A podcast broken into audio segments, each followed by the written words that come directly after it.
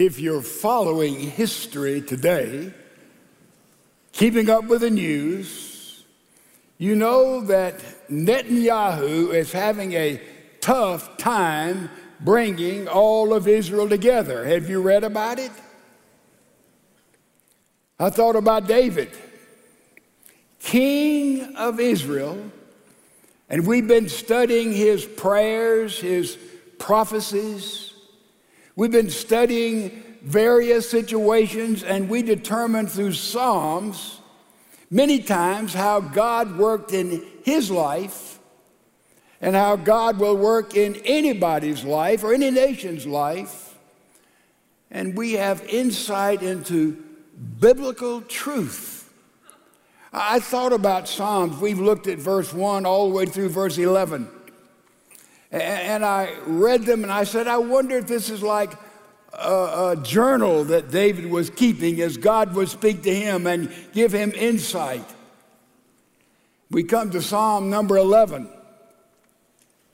And if you would take Psalm 11 and apply it to today's world, it would fill any reporter's heart and mind to say, How did David know?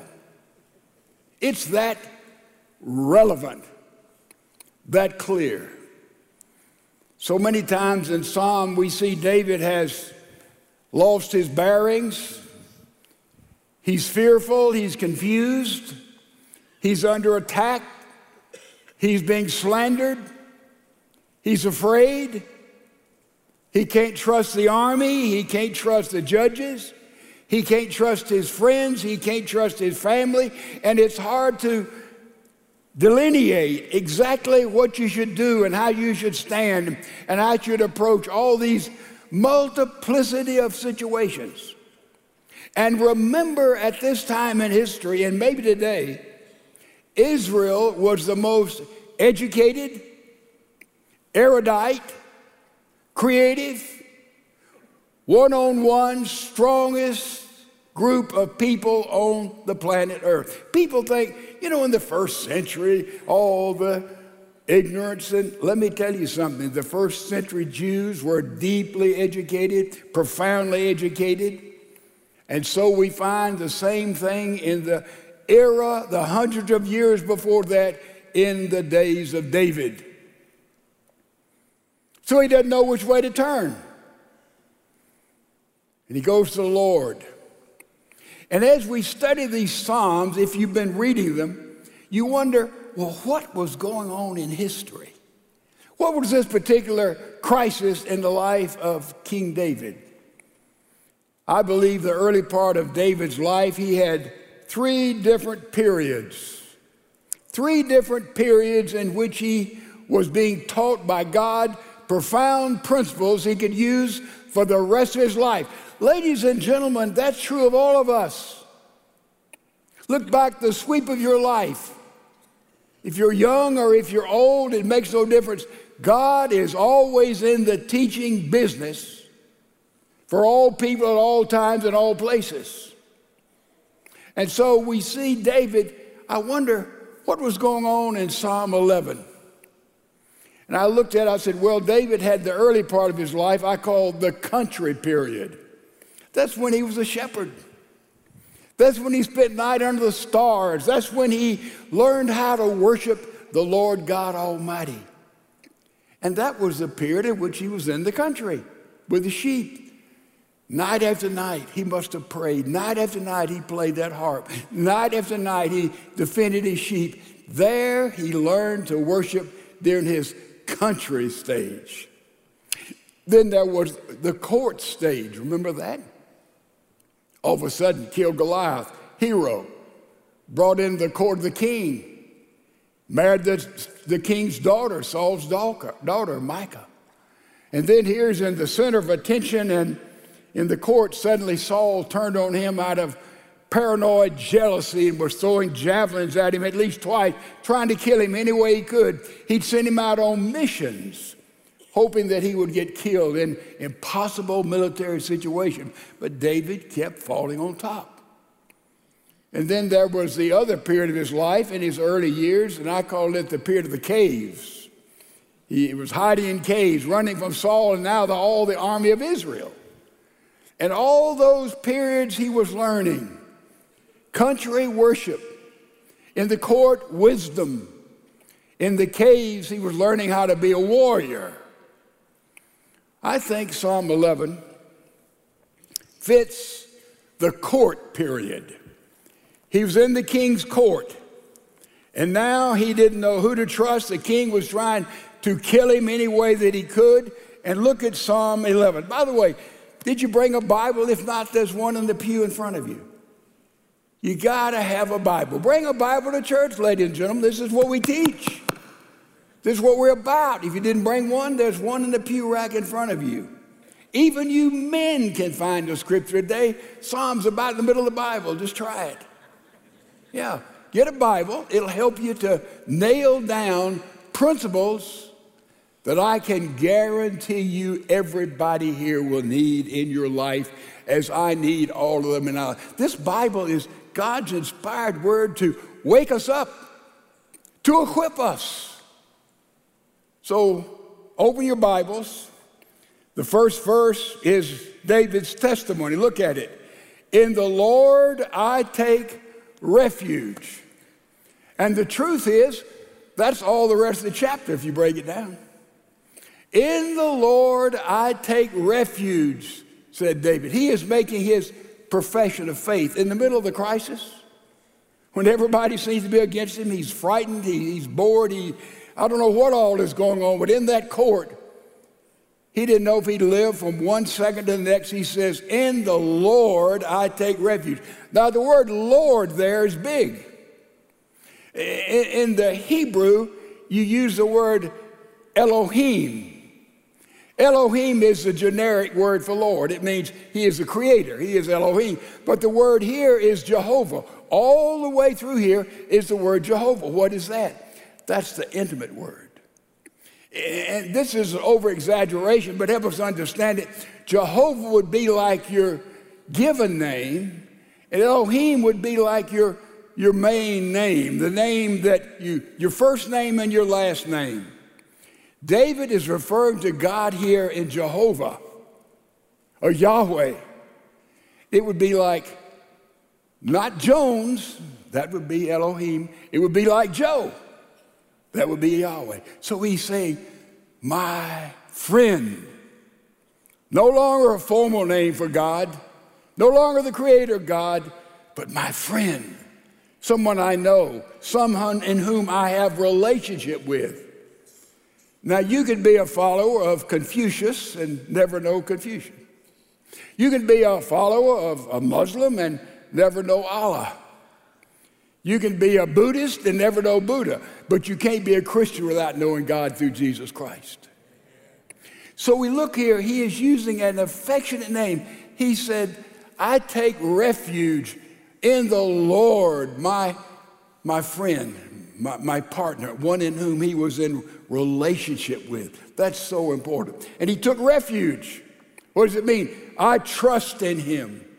I look to this personal friend, God Almighty, in this world, whom I'm in a relationship with, and I take my refuge. I know He will protect me. Isn't that a beautiful profession?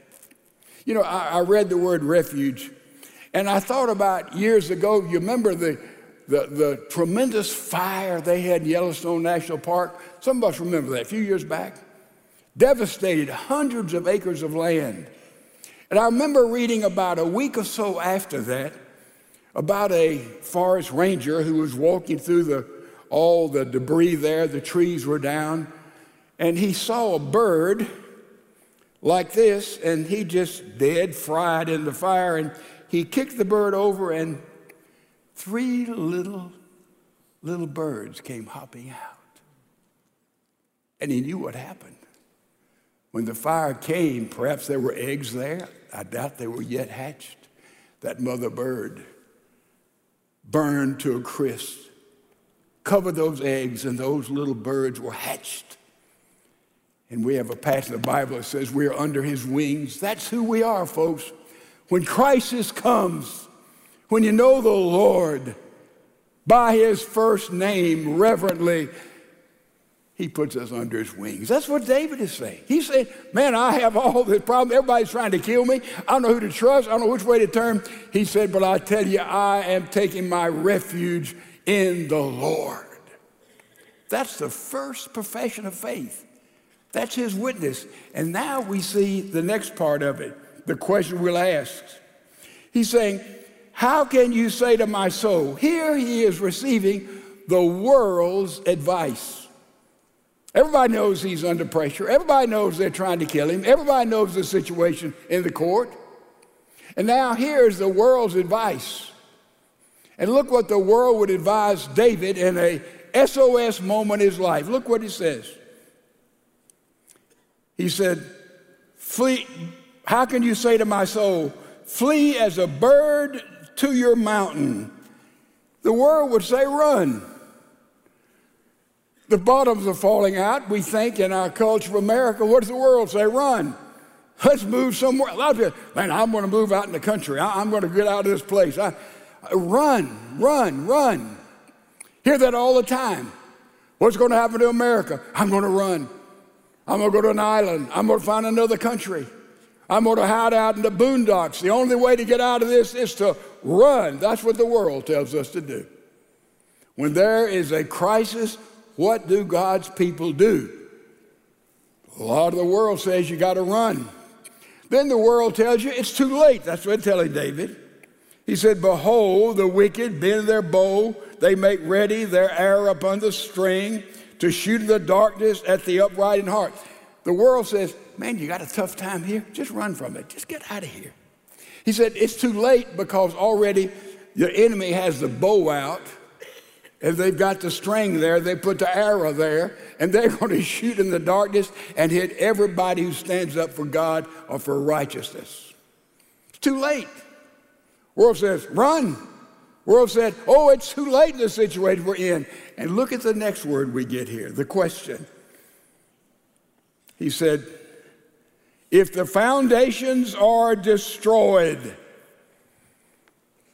if the foundation are destroyed, the world says we're to run.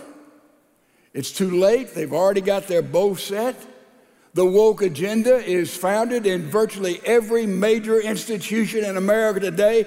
Let's get out here and said, if the foundations are destroyed, and ladies and gentlemen, we see today in our world, in our America, the foundations are not totally destroyed, but they're being destroyed day by day by day. So we want to say, what do we do? The question coming up is, what do the righteous do? What do the Christians do? What do the God fearing people do? What about foundations? If you watch any of these fix them up kind of shows, there's one in my hometown, Laurel, Mississippi. There they find old homes and they fix them up. Now, when you buy a home or you want to fix up a home, what do you look at? Well, we can get the roof or the sheetrock's coming down, or we get new appliances and new wiring and new plumbing. You can do that, but you'd better look at the foundation. All that doesn't make a lick of difference if the foundation is being destroyed, right? And we see that happening all the time. I looked a little bit into foundations, uh, and it's very interesting. Some foundations they discover are just cracked, and you take epoxy and put it in, waterproof, and probably fix the cracks. Uh, other foundation you go to, and, and the soil has shifted, you know, sinking sand, uh, shifting sand, and what do you do then? You, they go in and put some kind of piling down and sort of steady the foundation of the house with the foundation. That can be done. But I'll tell you what's happened in Connecticut recently. Connecticut, of all places. 34,000 homes had foundational problems, and there was not a thing in the world anybody could do about it because in the concrete that was put there, they had what is called fool's gold put in with it. There was a chemical put in the context of this that were causing all the foundations to crumble. Pyrrhotite. That's what it was. And nothing you could do because it'd get hot, expand, cold, contract, and therefore all these foundations of 34,000 homes could not be repaired. All you had to do is, is tear the whole thing down. There was no hope. And we wonder today as we see the basic foundations of the United States of America being torn down, what is the answer? We see it everywhere. So many illustrations. The state of North Carolina passed a law that if any college or university or school was under the state control, that they must teach American history. Okay? By law of North Carolina today, you have to teach American history. 672 professors, I'm sure most of them tenured, provided a protest and signed a letter saying, We're not going to do this on the grounds that you are indoctrinating the students. And you say, What did you have to teach? They listed the things the Constitution, the bylaws, the amendments. The Federalist Papers, you know what that is? I keep a copy of the Federalist Papers right behind my desk. Every day, it's right there. Because the Federalist Papers, if you have forgotten, help us to understand what was going on in the deliberation before these founding documents were, were put in place. It explains the debate, the, the compromises, what happened before we got those basic foundational documents upon which America is supposed to operate. But these professors said no. And one of the things they had to read was letter from the Birmingham jail. Martin Luther King's classic document. Say, why in the world would these left-wing progressives not want students not only to study American history, these basic tenets, but not to read the, my goodness, the letter from the Birmingham jail? They say, well, you know, this, this might incite minority groups, and we don't want to do that. Have you ever read the letter from the Birmingham jails? It's one of the most profound biblical, theological, passionate gospel words that you'd ever read? No, that's why they didn't want God in Christ and biblical principles to be heard by those they wanted to keep woke in our world. Our foundations, our foundations are being attacked. And we said, now wait a minute. What was that? What? Did you hear that? Now, wait minute. If our foundations are being attacked and we stand on the basis of these basic principles, well, the Bible asks the next question here. It says, What can the righteous do? Oh, you see, what's happened, ladies and gentlemen, is when our human foundations are attacked, we say, all is lost. Let's run. Let's hide. It's too late. But our foundation of being attacked, and therefore, when a crisis comes, you know what it does? It says to you and to me and to all of America and the world, what are the foundations we're really standing on? What, what, what are our true foundations? A crisis will reveal that every single time. A crisis reveals who you are, who I am, always in every life. So here, David says, You're standing on human foundations? Or are you standing on God's foundations? And he says, The Lord is in his holy temple, verse 4. The Lord's throne is in heaven, and his eyes, behold, his eyelids test the sons of men. What's he saying? He's saying, all the foundations of man, if that's what you're counting on, if that's what you're banking on, a crisis has come, you'd better see and understand that the Lord is in his holy temple. That's on this earth. That's the tabernacle. Temple wasn't built. It says God's people are worshiping in his house, for one thing. And he said, The Lord is on his throne in heaven. That's another thing. And he's saying, God is the only true foundation upon which we can stand. And the Lord is with his worshipers on this earth, and the Lord is on his throne in heaven, and the Lord is sovereign, and all of history ends up being God's history. Now, it's a test that comes to us, as it did to David. It says, The Lord's eyes behold his eyelids, test the sons of men. That's humanity. By the way, in the Hebrew, this is the, the cutest little phrase there. It says, the eyelids, it says God is squinting his eyes. You know, you will really see something, you know, clearly you go, you really want, he said, God is squinting his eyes. And the Bible says he is casting his eyes all over the world. And he's looking at us. He's looking at human beings because we are being tested. We're being tested to determine what are you counting on? What are you really relying on? On the foundation of God, and he says, God's foundation is set, it is there, it is immovable, it is permanent, or are you counting on some other foundation like, oh, my health, my family, my wife, my husband, my children, uh, my well being, my. What are you counting on? He's saying, wake up. He said, you'd better be standing on the solid rock, on the foundation. He says, I am testing everything. And look what he says about his testing.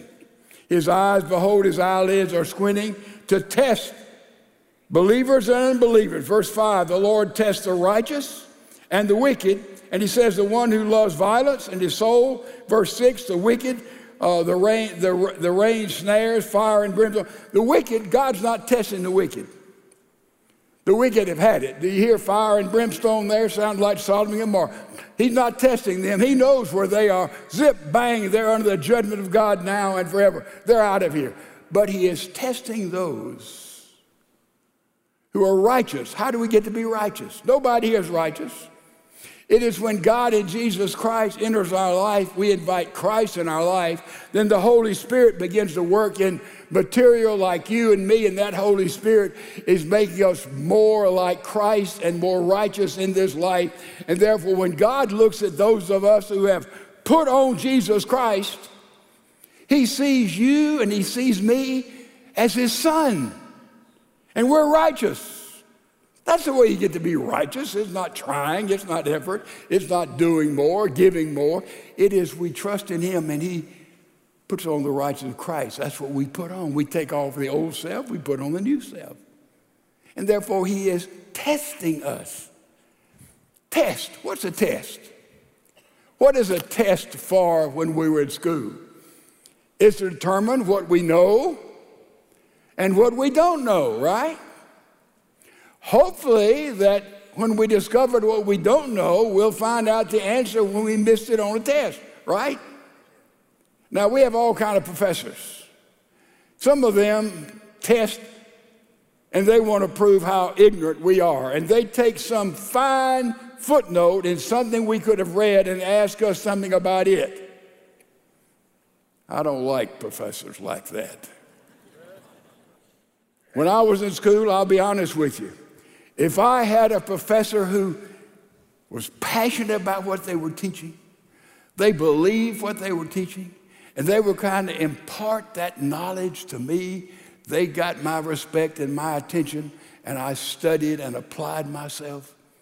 Some of them were tough, but they really wanted, and therefore we were tested to see whether or not we're up to speed. Now, people have different abilities. Uh, my wife, Lisa, she'll be mad to be telling you this. From the first grade all the way through high school and college, she may have made two B's, probably in PE. And by the way, she's the dumbest member of her family. She really is. Her other three brothers, her younger brother was MD when he was 21. Her older brother is in Mensa. You know what that is? And he didn't miss a test on the Mensa test when he was a junior. So she is the dumbest person in college in her whole, whole, whole family. But she made only two or three B's all the way through. She'll deny it, but that's true. Now, I, I, I don't want to brag. I did the same thing. I made only two or three B's. And the rest of them were C's and D's and a few F's, I'll be honest with you. But, but here we go. God is testing us to see where we are. And there are only two kinds of tests in God's framework. Two kinds of tests. There is the test that was used by Jonah and the test that was used by Job. We mentioned him last week. Two tests. What was God's test of Jonah? By the way, God is testing us. Remember where we are?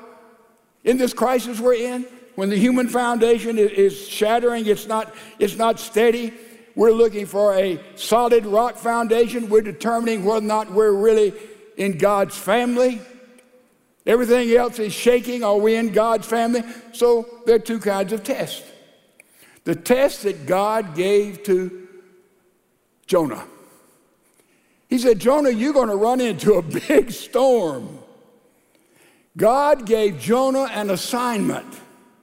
He said, Jonah, I want you to go and speak my truth to those Ninevites, those people that you hate more than any other people those godless people, those pagan people, I want you to go to Nineveh and I want you to speak my word to them and tell them to get right with me or they're going to be wiped out.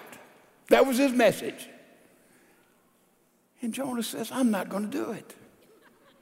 But a little problem on board the ship. They threw him over, swallowed by a whale Three days and three nights he's in the whale before he prayed.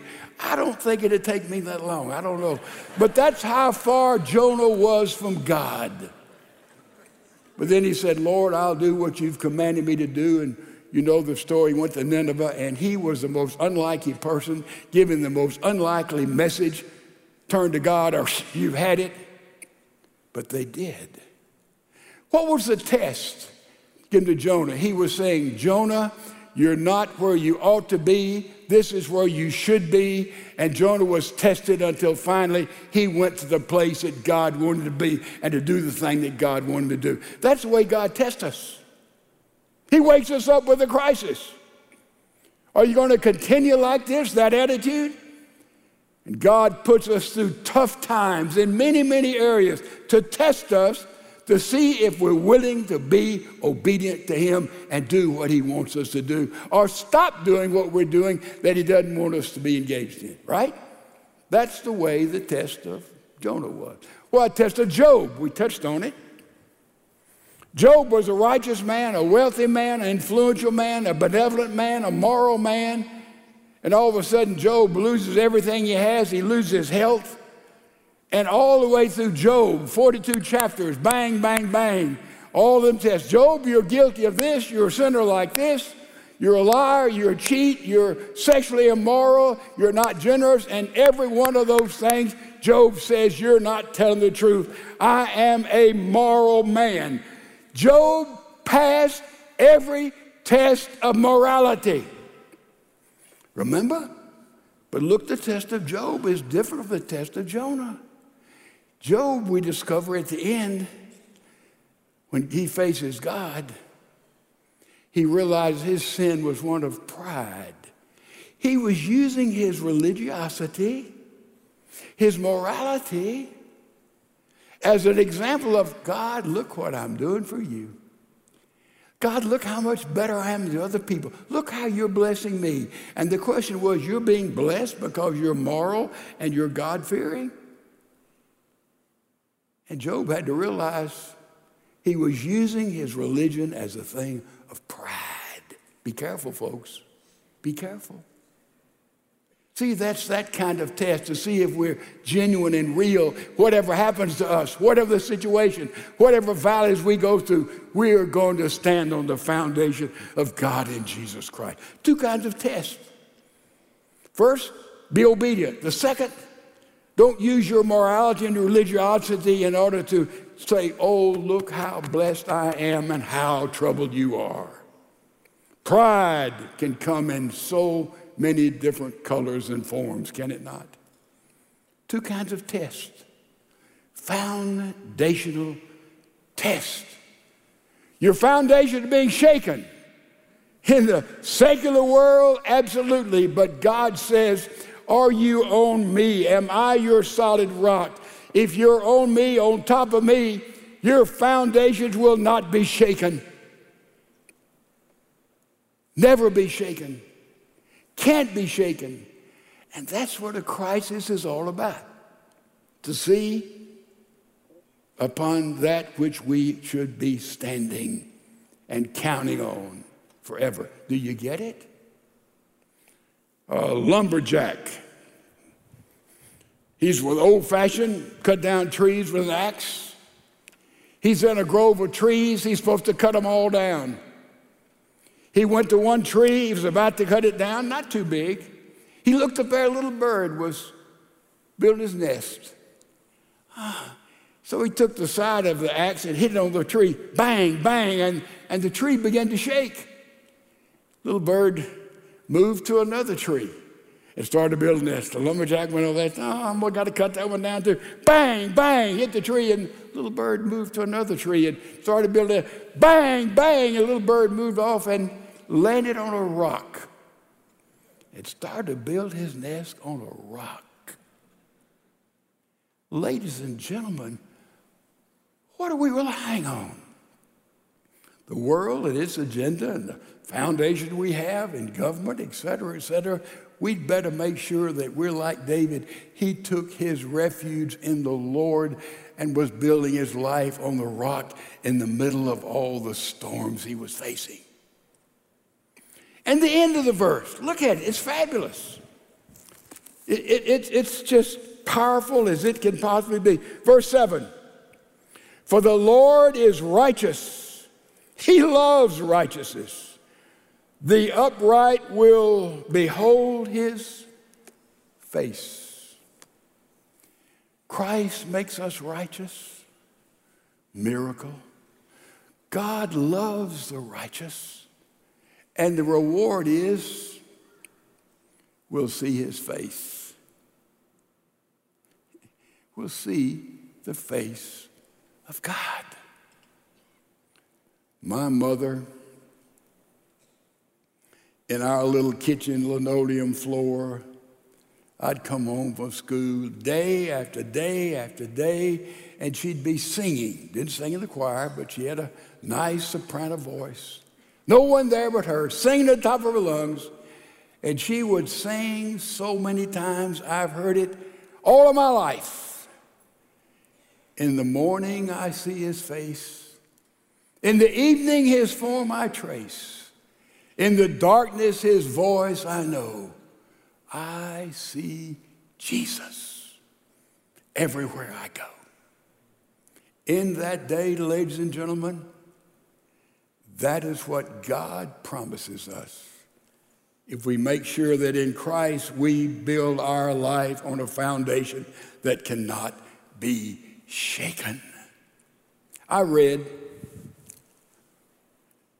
Hebrews chapter 12 a couple of times and went back and reread part of it. We're talking about things that cannot be shaken. Listen to what we hear here in Hebrews chapter 12. And his voice, God's, shook the earth then, and now he has promised, saying, Yet once more I will shake not only the earth, but also the heavens. This expression, yet once more, denotes the removing of those things which can be shaken, as of created things, so that those which cannot be shaken will remain. Therefore, since we receive a kingdom which cannot be shaken, that's our foundation. We live in a kingdom on this earth and in heaven, And when God and Jesus Christ is the king, in that kingdom, there is nothing else can happen to anybody here, past, present, or future, when we're in that kingdom with Christ that can never be shaken.